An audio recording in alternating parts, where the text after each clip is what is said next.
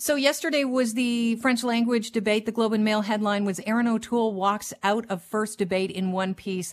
Was that all you had to do last night? Is just stay on track? Well, it's kind of funny. People know that French is my second language. I learned French when I was in the military, and so some people are surprised that I speak it well and I'm able to debate. And I talked about our plan. I also held Mr. Trudeau to account for his cover up of sexual misconduct allegations in the in the military. Uh, cornered him on why we're having an election in the middle of a fourth wave of the pandemic, and he, he obviously didn't have answers for those things. So I held my own. I think it it, it surprised some people, and I, I'm someone that's going to continue to talk about our plan and our positive vision for the future. There's never been a prime minister from the GTA. Uh, you'd like to be the first. It's fair to say a lot of Canada, because I've lived in different areas of Canada, looks at Toronto and the GTA as though we are completely self-centered. We're out of touch with their sensibilities and their priorities. So how do you convince them this isn't the case while keeping our priorities in mind? Well, look, I'm in Montreal. I just got ribbed for being a Leafs fan by a bunch of Habs fans here in West the West Island. Um, I'm proud to be a kid from Bowmanville that grew up in the suburbs uh, and after my military time, having lived across the country, I worked in downtown Toronto as, in the business sector as a lawyer. Uh, did a lot of my charitable work in the GTA. The GTA is critical to the future success of Canada, and our recovery plan is going to help some of the restaurants and businesses that are hurting. And I'm not running because I'm from Toronto, but I do think our region, uh, the GTA writ large, is is so important for the future of the country. It's also a recognition of how diverse the, the country is and how important it is to to uh, fix and improve the immigration system, fix and get family reunification done. So it would be would be the first for an MP from the GTA to be prime minister, but I'm running really for all Canadians. Today, you made an announcement about your strategy to tackle gang violence. Why don't you give us the Coles notes on what you're planning to do? Because this problem has been around for quite a while. It's growing. We see a lot of gunplay in the city of Toronto. We recently had some gunplay at one of our, our biggest malls at Yorkdale. What do you plan on, on doing? Yeah, it's scary. And, you know, we lived in the beaches for a few years and, and remember the, the horrible shooting on the Danforth.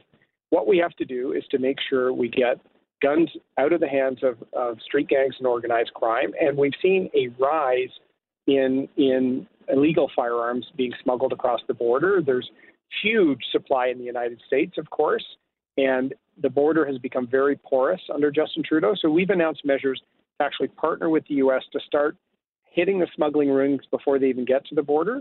We're also going to work with uh, organized crime and, and guns and gangs task forces, including in, in Toronto, give them the resources they need. And I want people to know public safety accountability is, is core to us, uh, uh, Canada's conservatives. But we also have a great diversion program to get kids out of an environment of, of violence and being drawn into gangs. We're going to partner with some initiatives on the ground. So we've got a comprehensive plan, and we got to put the resources where the issue is, which is the smuggling and, and street gangs. It doesn't sound like it's a new idea. What you know, if these ideas aren't new, why haven't they worked, and why would yours? Well, they they are new. What, what's crazy, Kelly? In the last couple of years, Justin Trudeau's actually reduced the penalties for someone who uses a firearm in the com- commission of a crime, like a violent or intimidating people with a firearm. He's lowered the penalties. What we need to do, especially with repeat offenders, is have more serious penalties crack down on the source of the firearms, which, if you talk to anyone, uh, particularly in the GTA, Toronto police, they'll say 80, 90% of the firearms come directly from the smuggled routes across the border. We've got to try and stop that. So there hasn't been a consistent effort from this government.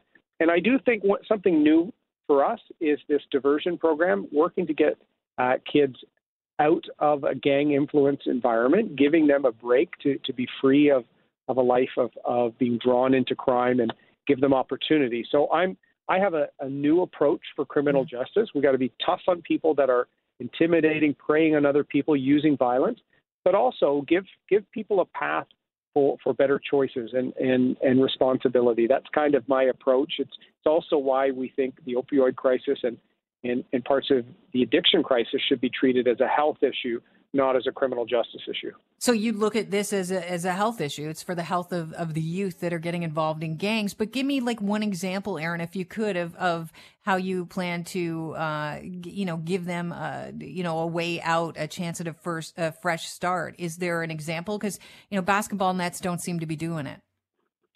No, there are some initiatives that that the private sector, some companies are doing in terms of giving people in these programs an opportunity for a job get okay. them out of the environment. And I've I've done volunteer work even going back when my wife worked with the Argos and the amazing Michael Pinball Clemens initiatives to to stop the violence and give people a path, uh, a belonging with something outside of the gang. Because sometimes that's what it is. It's belonging and feeling like you, you're respected. Well, we need to make sure people can have that feeling in a positive environment through work, through sports, but we work partner with the private sector Let's get them skills, training, and education, and a job, and that sense of purpose.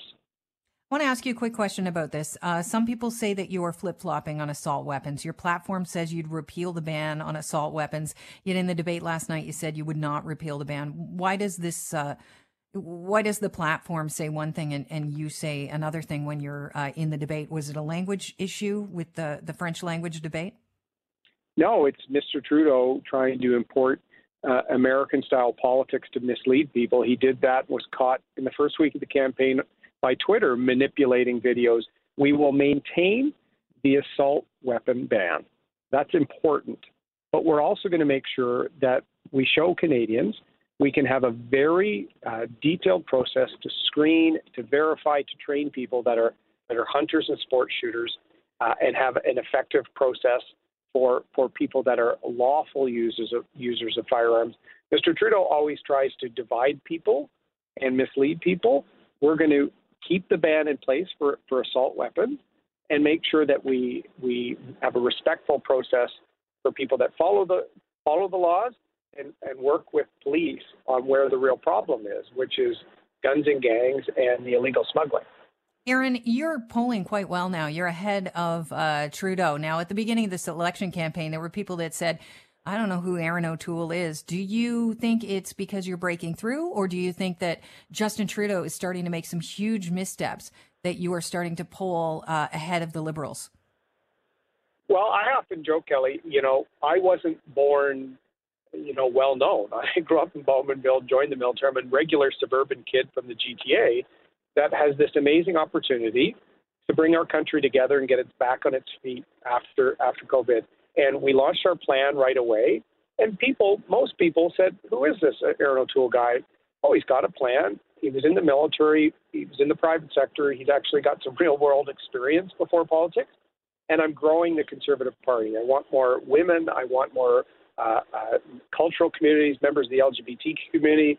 I, I want to grow to have a positive vision for the country. And, and people, people like it. It's resonating. And I'm going to work tirelessly to introduce myself to as many people as I can before September 20th.